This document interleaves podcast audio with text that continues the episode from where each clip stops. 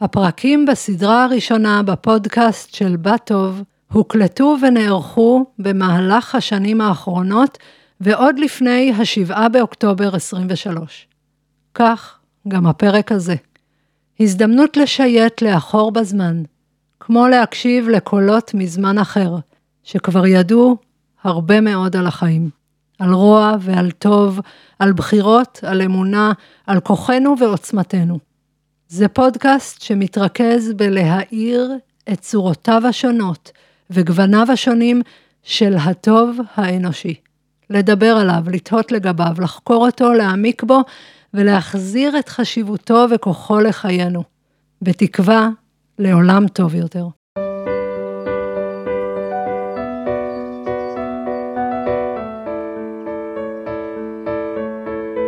כמו נוף הטבע המגוון בארצנו, כך גם הנוף האנושי. אני נודדת ברחבי הארץ כדי לפגוש אנשים מיוחדים ומרתקים ולשבת איתם לשיחות החוקרות את הטוב האנושי. אני נעמה חן לביא, ואני מזמינה אתכם לצלול איתנו אל תוך השיחות האלו, כשברקע תוכלו לשמוע קולות אותנטיים מהמקום בו אנחנו יושבות או יושבים, מקום שהם בחרו אותו. בית, ים, רחוב, ושם גם נקודת המוצא לשיחה שלנו. אז פתיח רשמי ורדיופוני, ואנחנו מתחילים. בא טוב, להאיר את הטוב האנושי. מסע ארץ ישראלי. עם הרב יצחק גבאי ישבתי לשיחה על הטוב האנושי במקלט. על הקירות בדים צבעוניים שהגיעו מסיני, נרגילות על השולחנות, מין אווירה של פאב. מה קשור רב למקום כזה, נכון? על זה הפרק, על הרב שיוצא באופן קבוע משכונתו החרדית במודיעין עילית, נוסע עד השכונה המעורערת הזאת בהרצליה, כדי לנסות להציל נפשות של נערים אבודים.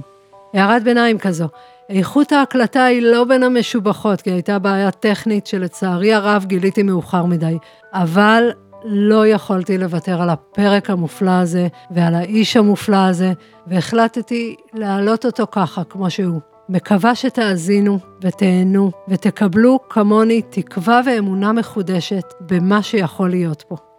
שיעור בתורת הלב מפי הרב יצחק גבאי. בואו נלמד. שלום הרב יצחק גבאי. שלום וברכה, כיף גדול. אנחנו יושבים במקלט, בוא תספר לנו מה קורה במקום הזה. אנחנו נפגשים בימי חמישי, בלילה, קבוצות של צעירים, אה, בעיקר נוער בסיכון, בשכונה הזו, שזו בעצם שכונה מאוד מאוד מעניינת ונפלאה בהרצליה, שזו השעה שהיא הכי מועדת לפורענות, מה שנקרא, גם מבחינת המשטרה בסביבה וכל זה, יש פה חוק בעירייה, חוק עזר עירוני, שלא תהיה דקה אחת ביממה בלי ניידת משטרה בשכונה פה. זה באמת אה, מקום סבוך, אבל אה, חמישי בלילה זה סוף שבוע, כולם סיימו את העבודה, או את הלימודים, או את החל"ת, או כל אחד משהו סיים בדיוק, אבל זה תחושה של פורקן, ככה זה בכל אופן ב, ב, בעולם. סוף שבוע כזה, זה כאילו אווירה של סוף קורס. ו... ואת הלילה הזה בעצם חשבתי, בהתחלה זה היה רק שעה, שעתיים התכנסות, אבל היום זה כבר כמעט עד 4-5 לפנות בוקר, אז זה השעות שאנחנו ככה נמצאים כאן. כאן יש את השיחות האישיות, את הדיבורים, פה בספות שמאחוריי, אז ככה יושבים, ויש פה ברוך השם הרבה מקומות נפלאים, שיושבים, אוכלים ארוחה ומדברים. יש איזשהו שיעור של כמה דקות שככה פונה לכולם, אבל בעיקר הפעילות כאן זה שיחות אישיות עם כל, כל אחד שמגיע. מאמן. אה, הדבר הבא, המשך המתבקש, זה שתספר לנו עליך, מאיפה באת ולאן אתה הולך, מי אתה? עם מי אנחנו יושבים לשיחה הזאת? אז אה, טוב, לי קוראים יצחק. אני גר במודיעין עילית, שזה מקום אה, אולטרה אורתודוקסי, מה שנקרא חרדי כמעט מאה שערים. ושם לא גדלתי, גדלתי בבני ברק, אבל בוא נאמר הפערים לא כל כך גדולים, כן? גדלתי בבית חרדי, ההורים שלי חזרו בתשובה בגיל ממש ממש צעיר, אה, שלהם, כן? אני כבר נולדתי ישר לתוך העולם החרדי, הם התחתנו כבר כחרדים, והמשפחה המורחבת, משפחה לא דתייה, וככה יצא שבאיזשהו מקום יש מושג שנקרא דור שני לחוזרים בתשובה, אבל זה תהליך של חיפוש. ובתוך כל תהליכי החיפוש האלו, אז באמת ניסיתי למצוא בעצמי איפה אני יכול לתת ולתרום ובאמת להיות אה, חלק מההשפעה של העולם במובן החיובי, במובן של טוב. ובאמת המקום הזה של המקלט ובכלל הטיפול בנוער, בנוער בסיכון וכל ההשפעה החיובית הזאת ולחייך לעולם, אני מרגיש שכאן מצאתי איזשהו פן בייעוד שלי. אבל בוא אני, אני אציק לך קצת יותר. אתה תספר כמובן כמה שנוח לך ואתה מרגיש קצת על הדרך הזאת. מסלול חרדי רגיל, למדתי בישיבה, אה, לא שירתתי בצבא, כן, כאילו בואי, זאת המציאות. אה, גם שם ניסיתי לעשות איזשהו תיקון בעצמי, ובמשך כמה שנים הרציתי בהתנדבות לכל מיני אה, פלוגות וסיורים של חיילים שהיו מגיעים לגבעת התחמושת, וזה כך במשך כמה שנים. זה היה שירות שיכלתי לעשות כאחד שלא לא שירת, אבל באמת, במהלך השנים, ברוך השם, זכיתי להתחתן בגיל ממש צעיר, גיל 19 וחצי, אה, חוקי, על הגבול. ויש, אה, ברוך השם, יש לנו חמישה ילדים, ואישה מדהימה, באמת כיף גדול. כבר מגיל ממש ממש צעיר, אני מדבר על גיל צעיר, שזה גיל 14 אפילו, התחלתי כבר לנאום. כאילו, בסדר, הנאום הראשון שלי היה בגיל שנתיים, כמובן, כן, עמדתי על הכיסא וצרחתי, ומי שלא הקשיב, הייתי בוכה עוד יותר כדי לקבל תשומי. כמו כל ילד היפראקטיבי, בפרט עם תעודה כמוני, ואז בזמני ריטלין זה לא היה דבר שזה, אז כאילו פתחתי ככה עם ההיפראקטיביות. אה, לכן גם זה הקשר שלי עם הנוער, כאילו אני מזהה בהם את עצמי ממש, כאילו זה כמה שאני יום רגוע, אז אחרי אה, אה, אה, ניסיון לעבוד על זה, קצת נשימות, אבל בעיקרון אה, הנפש ממש סוערת, נפש של חיפוש. ו... ובגיל 14 כבר התחלתי להעביר שיעורים, שזה מצחיק, אבל uh, פשוט ניתנו לי כל מיני במות שמותאמות לגיל הזה, ואני זוכר אפילו אנקדוטה מעניינת, בגיל 17, אה, ממש בתור בחור צעיר, uh, מסרתי שיעור בבית הכנסת הגדול בבני ברק, התחיל לגדול לי זקן, אף אחד לא ידע שאני בן 17, אבל גם אף אחד לא ידע שקוראים לי יצחק גבאי, כי פחדתי שזה יקלקל לי בשידוכים, זה כאילו קטע כזה שמה יגידו שהוא שונה ולא מקובל ולא זה, אז, אה, אז השם שלי היה יצחק גולדשטיין, היי, מי שהיה בהרצאה של יצחק גולדשטיין זה אני. אני יכול לספר לך שבאחד השיעורים אפילו ישב הרב אלימלך פירר, הרב של עזרא למרפא ישב במשך איזה 20 דקות ככה, זה היה שיעור לפני התפילה וישב והקשיב, כאילו זה היה ככה, וואו, הוא גר שם ליד. ככה התחלתי את דרכי ככה באמת בהשפעה מבחינת אה, לדבר. מאז לא הפסקתי, לא סתמתי את הפה לרגע. אבל אה, באמת, ברוך השם, אה, כל מיני הזדמנויות שהתפתחו, בעיקר אחרי החתונה, שככה הרשיתי לעצמי בצורה חופשית לקרוא לעצמי בשם שלי ולהרצות ולנאום. אז זה היה בשנים הראשונות דרך ערוץ הידברות, ששם זה בעצם מקום של יותר החזרה בתשובה, או איך שנקרא לזה. ובהמשך גיליתי שבאמת הדרך שאני מחפש היא דרך אה, יותר לדבר על הלב, יותר לדבר על הנפש, אה, רוחניות אה, אוניברסלית, ולכן גם למדתי דברים, אפשר לקרוא לזה אחרים, ו, וגם מה שאני מלמד היום זה בעצם שילוב של למידה מכל ה... ממורים מכל העולם, מספרים וכל מיני תרבויות וזה, והכל מתנקז לכדי, אה, אפשר לקרוא לזה שיעורים בפרשת שבוע, אבל זה בעצם לנסות ולהיפתח לכלל העולם. מי הקהל שלך? מי זה התשעת אלפים אה, עוקבים אחרי הדף שלך, או האנשים שאתה בא ללמד אותם? שאלה מדהימה. כי באמת פה את החבר'ה של המקלט, אה, שאלת אותי לפני הרעיון, אני מכיר אותם ממש באופן אישי, כאילו את כל הנערים בכללי, אנחנו פה בעצם, סיפרתי שאנחנו כמו איזה 20 עד 40 חבר'ה שכל שבוע מגיעים, אבל זה, המעגל הכללי זה כמאה צעירים. ואני מכיר אותה ממש באופן אישי, כאילו כל אחד ממש, מה עובר עליו ומה, זה באמת שיחות אישיות. אבל uh, העוקבים אחריי בפייסבוק, אני רוצה לומר כאן באמת משפט שאני אומר אותו כל הזמן, זה לא רק למצלמה. אני כל כך הייתי רוצה להכיר כל אחד באופן אישי. זה, זה בעיניי, מה שהרשת עשתה, זה בעצם חשפה אה, אנשים לאנשים, אבל בסופו של יום, אנשים זה בעיניים. ובאמת הרצון והגעגוע והכיסופים שלי זה באמת לפגוש כל אדם ולדבר עם אנשים ולפגוש חברים. זו בעצם התפיסה את מי הם. זה לא הקהל הסטנדרטי שעוקב אחרי רבנים. זה ממש במשפט אחד. כאילו, אה, יש את הרבנים הגדולים, המפורסמים, הרבני הרשת, כן, יש להם הרבה עוקבים וכל זה. זה אנשים שבאמת רוצים לשמוע דברי תורה, זה סגנון מאוד מסוים, זה ז'אנר מסוים, שכאילו אנחנו יודעים, אה, אוהדי קבוצת כדורגל מסוימת, זה, זה, זה בעצם אנשים שהם אה, מהרקע התרבותי שלהם מאוד אוהבים לשמוע תורה, אוהבים גם ככה הולכים לבתי כנסת, והסגנון הוא מאוד מסורתי פלוס. אה, הקהל שלי, אפשר לקרוא לזה שלי, כאילו כי ממש ממש מרגיש קרוב לליבי, זה ממש, יש גם כאלו וגם כאלו וגם אנשים שהם מהקצה השני של המתרס וגם אפילו אה, ערבים בלבנון. אה, ממש, כאילו, מתרגמים את הדברים שלי ושולחים לי אותם מתורגמים עם תמונות שהם קוראים, כל מיני דברים ממש הזויים מכל מיני אה, מקומות בעולם ו- ומעניינים. וגם פה בארץ, בעיקר, אה, אתן לך דוגמה של שני כאילו קהלים, אם אפשר לקרוא לזה בקטגוריות, כן, כאילו זה אה, מציק, כל יהודי וכל אדם זה עולם.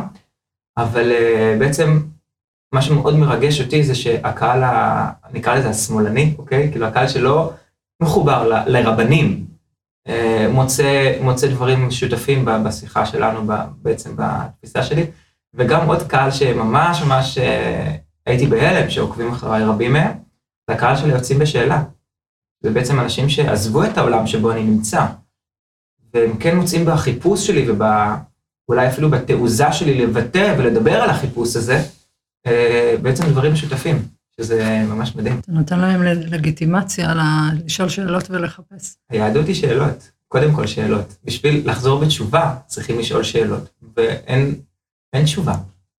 יש שאלות, זה נפלא, כל אחד ימצא את התשובה שהוא מאמין בה, ויבנה לה מקדשים ויקים לה בתי משפט למי שלא מתנהג, הרי ככה העולם בנוי. איך מקבלים אה, בסביבתך היותר ישיבתית ולמידתית, את הפתיחות הזאת ואת הרצון, את הצורך בהרפתקנות ולמידה מסביב. אז באמת, אה, בעקבות זה שאני היום כאילו מרצה בכל מיני מקומות, אולי קורונה טיפה צמצמה את זה יותר לתוך בתים ויותר למסגרות מצומצמות, אבל, אבל כן, אני, שקהילה בהרצליה פיתוח, נוף ים, אה, יש לי שיעורים שברוך השם אני מעביר במספר מקומות, לפני כן בתל אביב, במרכזים רוחניים. זכיתי ללמד במודעות ושורשים, עוד אה, מקומות ממש אה, מכובדים, בקתדרה וכל מיני מקומות נפלאים שככה העברתי שם קורסים, אה, קבלה, רוחניות. ו... ולכן באמת ההסתכלות של החברה עליי זה בתור בן אדם שהוא משפיע, הוא משפיע, יש לו צינור השפעה למקומות אחרים. אני מאוד שמח שרוב הקהל שגר סביבי, בוא נגיד השכנים שלי, או אלה שאחראים לחנך את הילדים שלי, לא מכירים את הפעילות שלי. או יותר נכון, אסור להם לח... אה, לומר שהם מכירים את הפעילות שלי. זה קטע ששומר עליי קצת, כי ה... הפעילות שלי היא טיפה, היא טיפה שונה, היא, היא בעצם אה, לקרב ולהתקרב, אה, להנגיש ו... ולהיות נגיש, זה כזה, זה, זה דינמי לגמרי, זה לא הרב הארכאי שמגיע מלמעלה ו... ו... ובא ומטיף, לא, ממש ממש לא. זה, זה לגמרי בגובה העיניים, וזו תפיסה אחרת לגמרי של החיים. אז uh, אצלנו בסביבה באמת אין אינטרנט, מבחינה מה שנקרא רשמית, כן? אסור אינטרנט לאף אחד, אני באופן אישי, ממש רק בשנתיים האחרונות כאילו יש לי, אבל uh, באמת אין אינטרנט ואין חשיפה, וגם אם יש חשיפה, זה לא לפייסבוק, ששם בעיקר הפעילות שלי, יש לי דף של איזה קרוב ל-9,000 עוקבים, uh, שנקרא הרב יצחק גבאי בעברית, אז זה באמת, הם לא כל כך מכירים את העשייה, את העשייה שלי. זוכרים אולי מפעם הוא מרצה ב, הוא, הוא דיבר אי פעם פה בבית הכנסת שם וזה, אבל פחות uh, מעורבים. למה אמרת שאתה שמח שהם לא מודעים לזה? כי הביקורתיות היא תהיה, uh, באמת לא, לא בטוח שכולם ישמחו לקבל את זה שיש uh, uh, תפיסת עולם שונה. יש אנשים שבאמת יותר קל להם להתמסד למוכר הידוע והנוח, ויש כאלו שהנפש שלהם סוערת יותר. אז uh, במקום לבוא לחיכוכים, ולהתחיל להסביר ולהצדיק ולהצדיק את דרכי, שזה דבר שאין סוף ויכוחים, אה, ממש אני רואה בכל מפגשים שכן צריכים לדבר על דברים מסוימים, אני רואה שזה יכול להיגרר למקומות אולי לא נעימים. אז באמת עדיף לדבר על המאחד. הרבה פעמים זה מה שנכון. למה הגעת בעצם לזה ש... ש... שאלו הבחירות שלך, שאתה רוצה לעשות טוב, שאתה רוצה להשפיע, ש... משהו קרה שם בדרך. אז בואו נגדיר את, ה... את השאלה הזאת בתור אה, שפת הפסיכולוג. ובאמת אה, נשתף ככה מהמקום האישי. אה, אני ממש אה, נזכר כרגע שזה, מישהו פעם שאל אותי איך הגעתי לתובנות שלי, כי זה קצת חריג בנוף שממנו אני בא. ואז ככה יצא לי בשלוף משפט, לא יודע מאיפה הוא הגיע, אבל, ואז אחרי זה התבוננתי בו, וממש זה דרך חיים. אמרתי לו, תובנות מקבלים מתסכולים. ולא לא שאני עכשיו ממליץ להיות מתוסכל, אבל זה סוג של משברי אמון על גבי משברי אמון.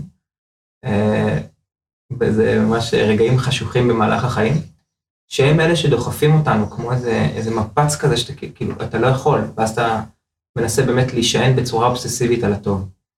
ומשם זה התחיל. כן.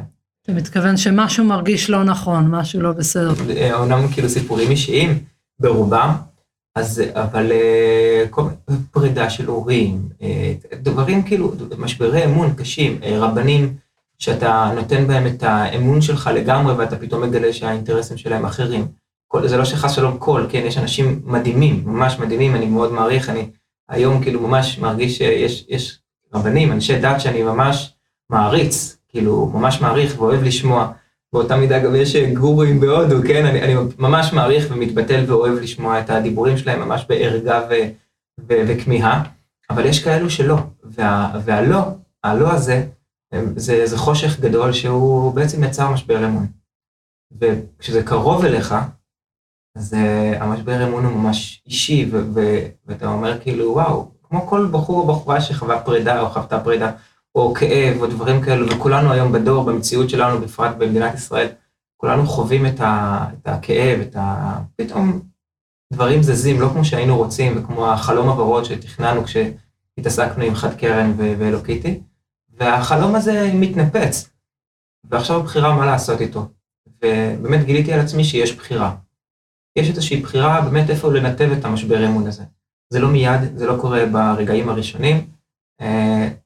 אפשר לומר שמכל משבר לקח לי כמה שנים להתאושש, אם בכלל, כמובן זה צלקות שממשיכים איתם, אבל זה, כל דבר, יש את השלבי עיכול שלו, ובהתחלה זה המון רעלים. ואני זוכר אחרי משברי אמון מסוימים, לא היה אפשר לדבר איתי, אני לא הייתי אדם נחמד בכלל, כאילו הייתי כל הזמן מבטא, גם היום יש לי דברים מסוימים שבהם הגיעו לי בפיוז כאילו, ווואו, זה, אני לא, לא יכול לסבול את זה, לא יכול לשמוע את זה, אני מאמין שלכולנו יש את הנקודות תורפה האלו, שחווינו בהם משבר אישי ומשבר אמון, ששם זה, זה תוקף אותנו, ושם אנחנו פתאום נהיים אנשים אחרים. ודווקא מהמקום הזה שגיליתי שאני פתאום אדם אחר, אז אמרתי, וואו, אם משבר אמון כל כך משנה אותי, אז אולי בניית אמון במקום חדש אה, תשנה אותי לטובה. שבאמת גם אה, העניין של בניית האמון בתור תפקיד של רב, אתה פתאום מגלה שדברים שהאמנת שהם צדק והם אמת והם שלום, הם לא בדיוק. ואז כמובן יש את הרגעים של, ה, של הכעס והתסכול, ואתה אומר אין אמת בכוכבים, ואין אמת וכולם שקרנים, ואין שום דבר. אבל מתוך כל, ה, כל האמוציות הללו, אפשר באמת לנסות ולמצוא איזושהי, מתוך הזרע הזה שנרקב, אפשר באמת פתאום למצוא איזה גבעול ו, ופרח. וזה בעצם העבודה בחיים האלה. למצוא את האמון, את הדרך הנכונה, מה באמת תפקיד של רב, מה באמת תפקיד של אדם עם השפעה מסוימת, מה התפקיד של איש דת, מה התפקיד של אדם. מי הנוער הזה שמגיע למקלט פה, ו...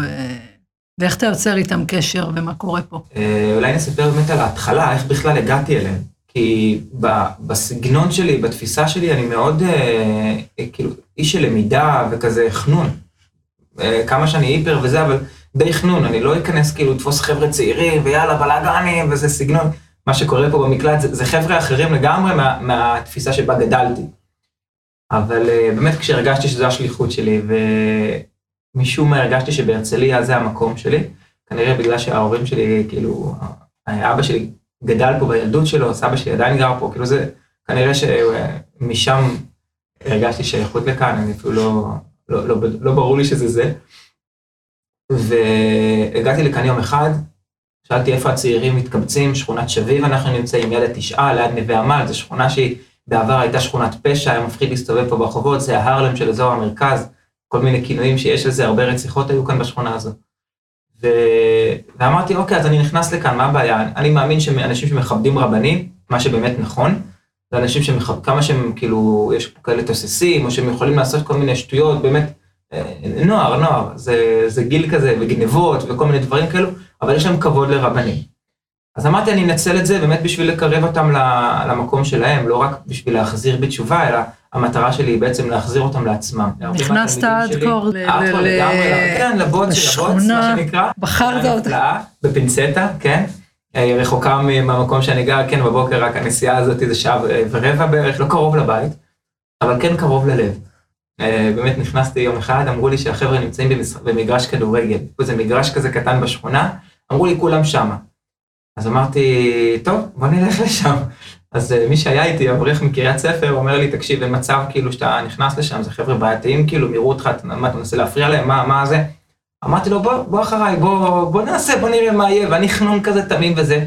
פתאום נכנסה בי רוח שטות, רוח שיגעון. וכנראה זה מה שמאפיין אותי, שלפעמים יש לי שיגעונות כאלו, וזה הקפיצים האלה. קפצתי לתוך המשחק באמצע כדורגל, שזה הכדורגל של השכונה, זה כאילו קבוצות ואקשן ובלאגן, והכדורגל נגמר במכות, וחייב להיות כאילו ניידת באזור, ואתה יודע, בלאגנים. אז פשוט נכנסתי, תפסתי את הכדור באמצע המשחק, עצרתי אותו ואמרתי, חבר'ה, מי בא, יש פיצות, בואו, כאילו, מה עכשיו כדורגל? ו- וככה אספתי אותם, זה היה לפני שהיה מקלט, סתם בחצר, פשוט ישבנו שם ודיברנו, ולחייך לכל אחד, ופתאום ראו שיש מישהו שאוהב אותם, לא בא לעשות להם ברדק, סתם באמת אוהב אותם. ו- ומזה זה התחיל, פשוט מזה זה התחיל, יש פה חבר'ה שאני זוכר אותם בגיל 13-14, היום כבר מפקדים בצבא, יש פה אחד שנכנס לחיל האוויר, ממש חבר'ה שכאילו לא, לא היו מאמינים בכלל, מקסימום בשקם, חבר'ה שממש התפתחו והתחילו להאמין בעצמם, והגיעו לכל מיני אה, מקומות טובים בחיים. ומה שמיוחד כאן, זה ה... באמת. ה- ההרגשה הזו, התחלתי לומר, לא רק בשביל להחזיר אותם בתשובה, אלא להחזיר אותם לעצמם. ובאמת הרבה מהנערים שמגיעים לכאן, אה, אלה שהיו לפני גיל 18, באמת היו כאלה שרצו אה, להשיג פטור, ובאמת לעשות כל מה שבא להם בחיים, או לפתח קריירה בעולם הפשע, מה שנקרא, או כל אחד במקום שלו. ו... וממש, אני ממש ממש אה, גאה בזה ושמח בזה שלצד כאלה שבעקבות הקשר איתי נכנסו לישיבות, יש הרבה שנכנסו לצבא. כאילו, אז אין לי בעצם אג'נדה, אני כל אחד חיזקתי אותו בנקודה שלו, ו- וזה בעצם העבודה שלי. אולי, אם אפשר לומר, האג'נדה שלי, זה באמת לחזק לאדם את הנקודה הטובה שיש בו. ולנסות להעיר לו אותה, ואם אדם הנקודה הטובה שלו, הנקודה שיש בו, זה אה, לעשות דברים שהם אולי אפילו לא מחוברים לדרך שאני מאמין בה, אבל זו הנקודה שלו. אני מאמין שאם אני אחזק לו אותה, אז החלק של הטוב שיש בו יגיע לבד לחלק הטוב שהוא מאמין בו. ולכן גם הדמות של הרב, שבדרך כלל רגילים לכבד את הרב, אז uh, הרב לא רב בזמן של המקלט, אלא הוא ממ- ממש חבר וזורם איתם וצחוקים ודחקות וסגנון אחר לגמרי. ופה בעצם ההרגשה שלהם, מרגישים ממש בבית. לכן גם האווירה, זה הכל בדים, זה הכל אה, דברים שהבאנו אותם מסיני, וממש אה, היה חשוב לנו שהאווירה תהיה כל האלמנטים שיש כאן, ואפשר לראות חלקם אה, תוך כדי. ממש זה דברים שחשוב שייתנו את האווירה, שהם ירגישו כאילו נמצאים עכשיו במקום בילוי.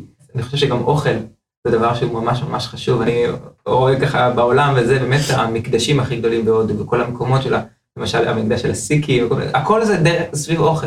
קודם כל אוכל ולחלק, ובחינם, ובשמחה ובאהבה, זה מה שמקרב.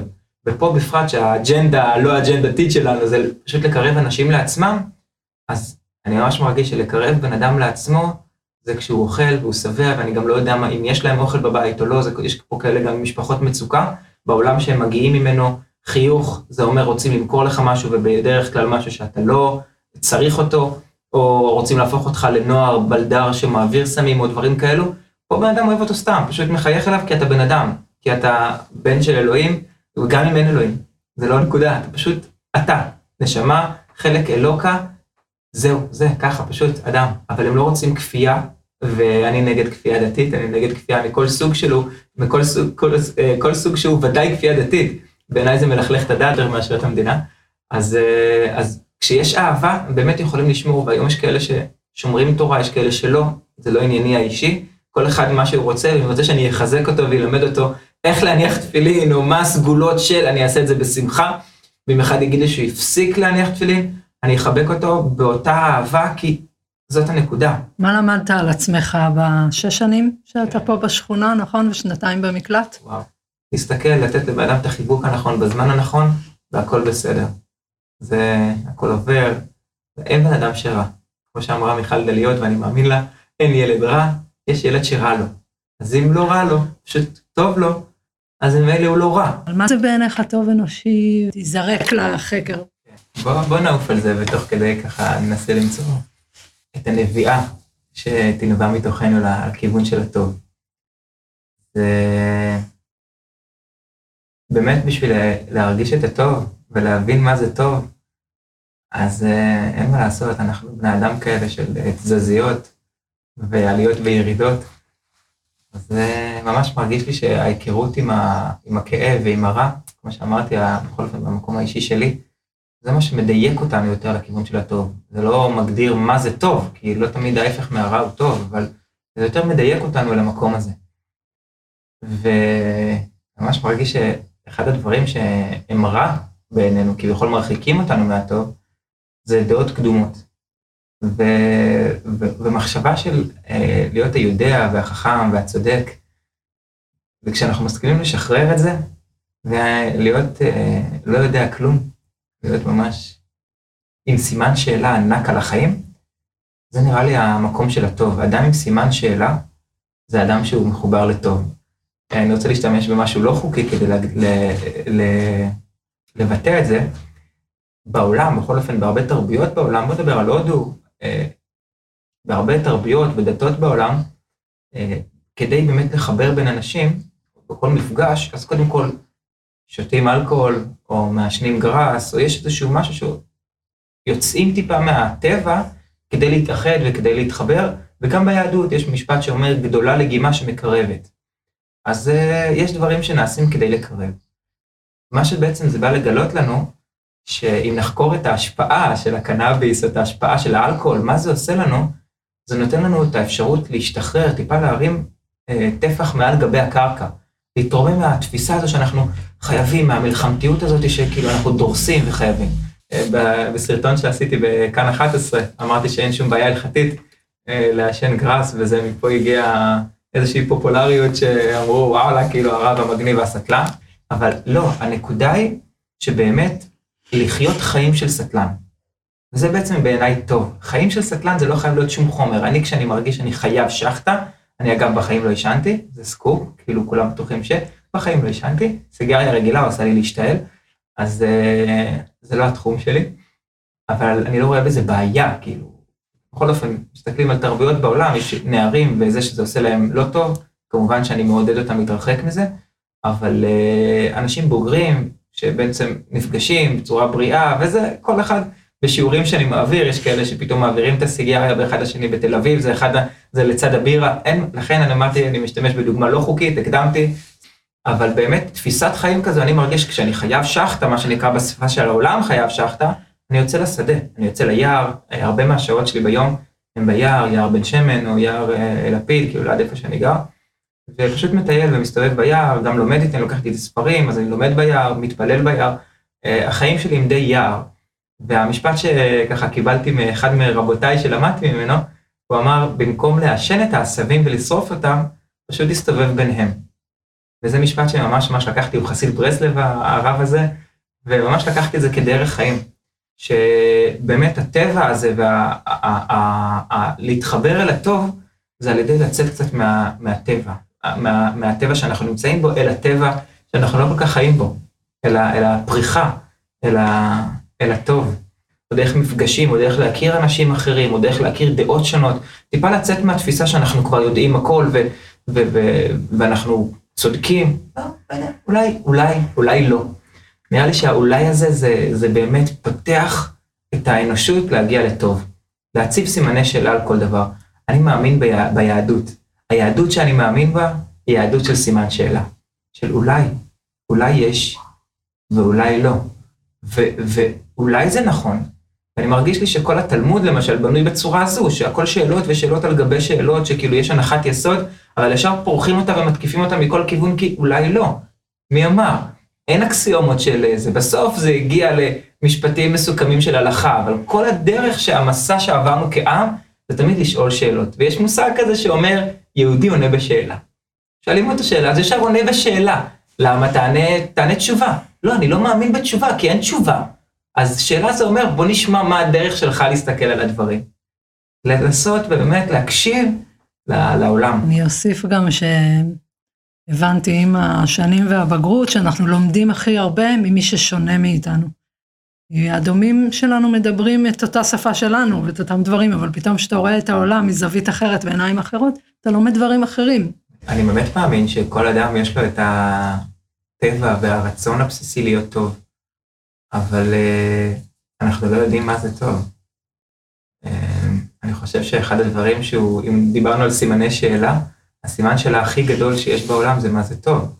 כל הדתות שיש בעולם, ואנחנו היום במצב נתון של 7,000 דתות בעולם, אנחנו לא באמת יודעים מה זה טוב. כל הדתות התפתחו מתוך רצון לעשות טוב או להיות טובים, ולדייק את הטוב למקום מסוים, או, או לקבל השראה לטוב ממקום מסוים.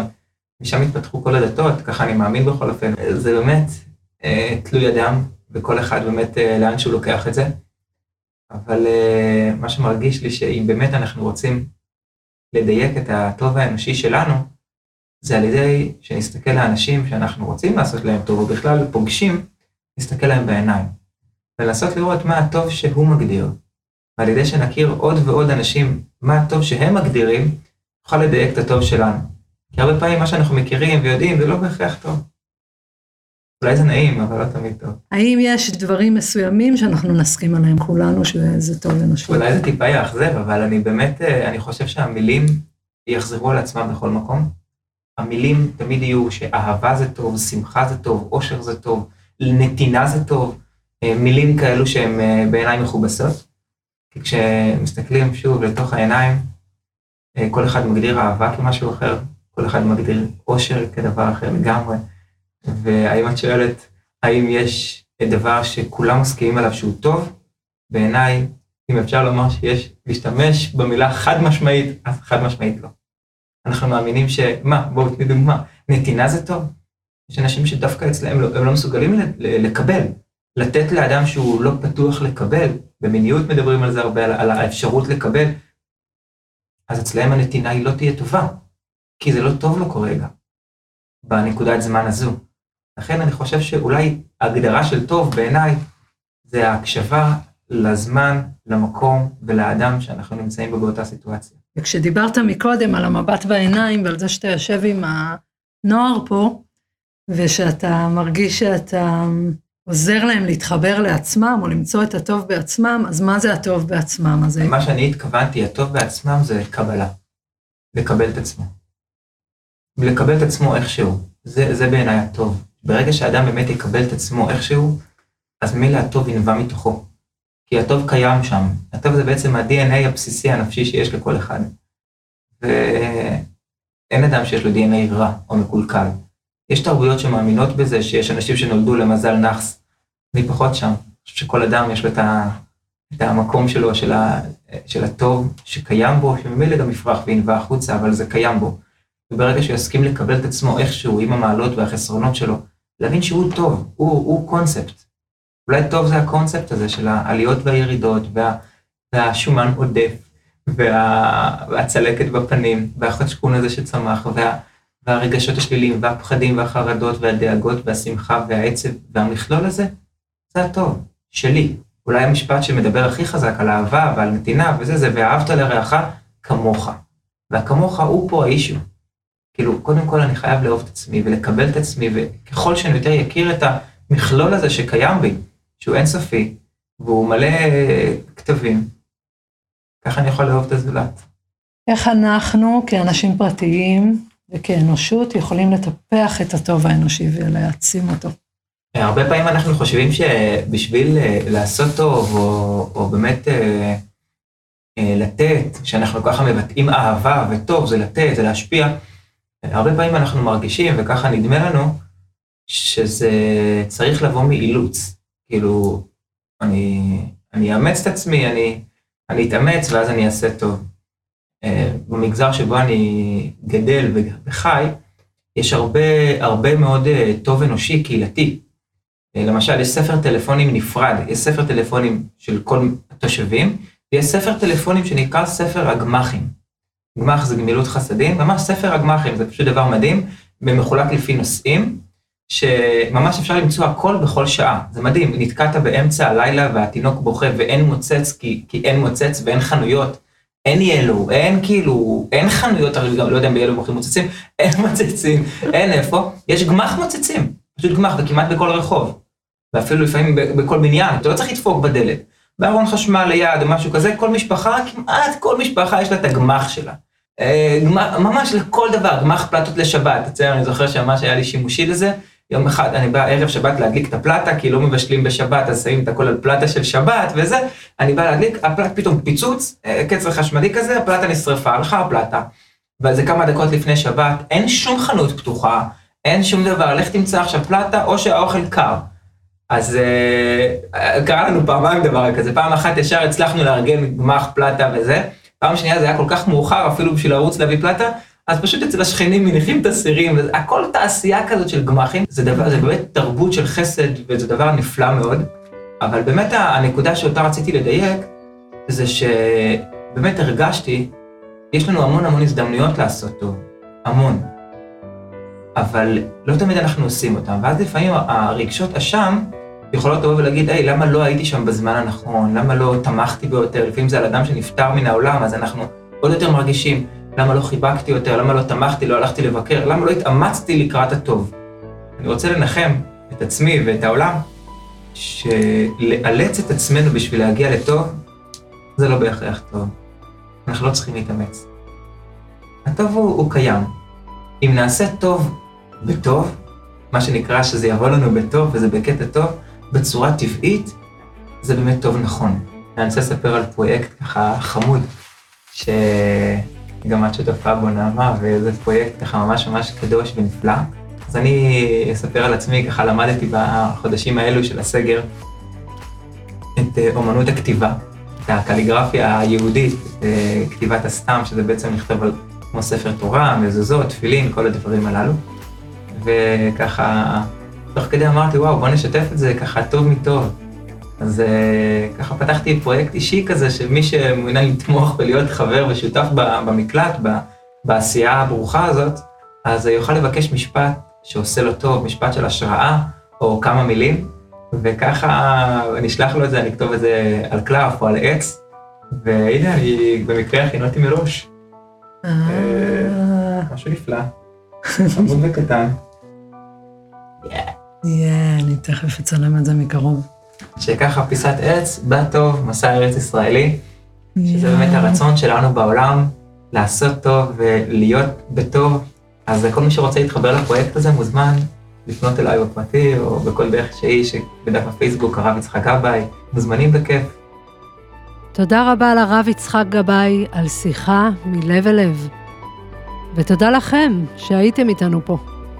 אני הייתי נעמה חן לביא, ואני מזמינה אתכם להמשיך איתי את המסע המרתק הזה. בכל פרק, סיפור חיים חדש ושיחת חקר חדשה שתנסה לפענח מהו טוב אנושי ואיך אפשר להעצים אותו.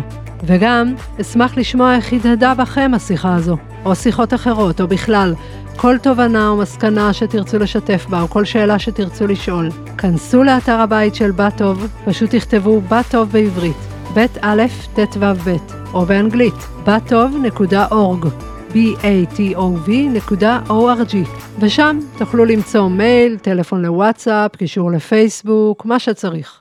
ובינתיים, בואו נהדהד טוב, כי רק טוב יכול לצאת מזה. ניפגש בפרק הבא. בא טוב. להאיר את הטוב האנושי, מסע ארץ ישראלי. על הרכב שלי כתוב וונדה כי חיים רק פעם אחת, אני ממש קניתי את זה כסיסמה לחיים, כאילו, עופו על זה.